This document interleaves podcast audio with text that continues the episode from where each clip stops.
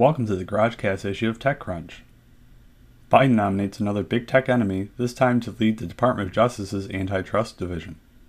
Posted on July 20th, 2021 at 5:23 p.m. by Taylor Hatmaker.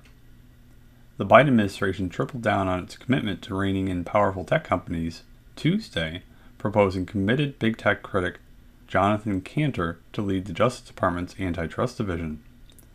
Kanter is a lawyer with a long track record of representing small companies like Yelp in antitrust cases against Google. He currently practices law at his own firm, which specializes in advocacy for state and federal antitrust enforcement.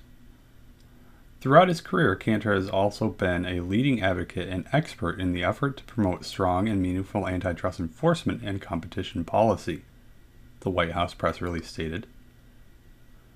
Progressive celebrated the nomination as a win though some of Biden's new antitrust hawks have enjoyed support from both political parties.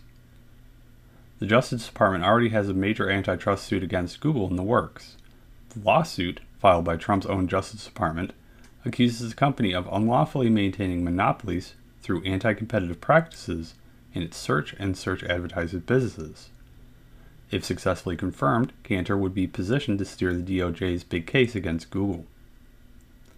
In a 2016 New York Times op ed, Kanter argued that Google is notorious for relying on anti competitive playbook to maintain its market dominance.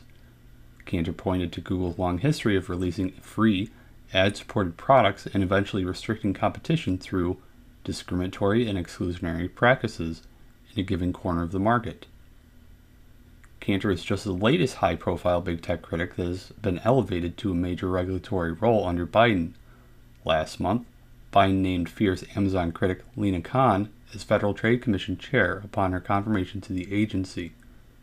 In March, Biden named another noted big tech critic, Columbia Law professor Tim Wu, to the National Economic Council as a special assistant for tech and competition policy.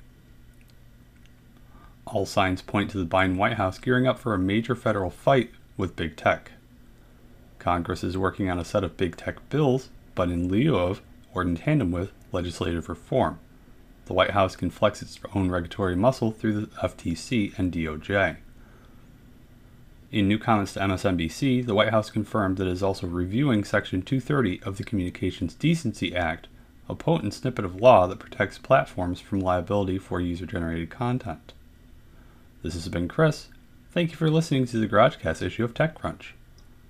Please subscribe to the cast at anchor.fm forward slash issue for your daily dose of news.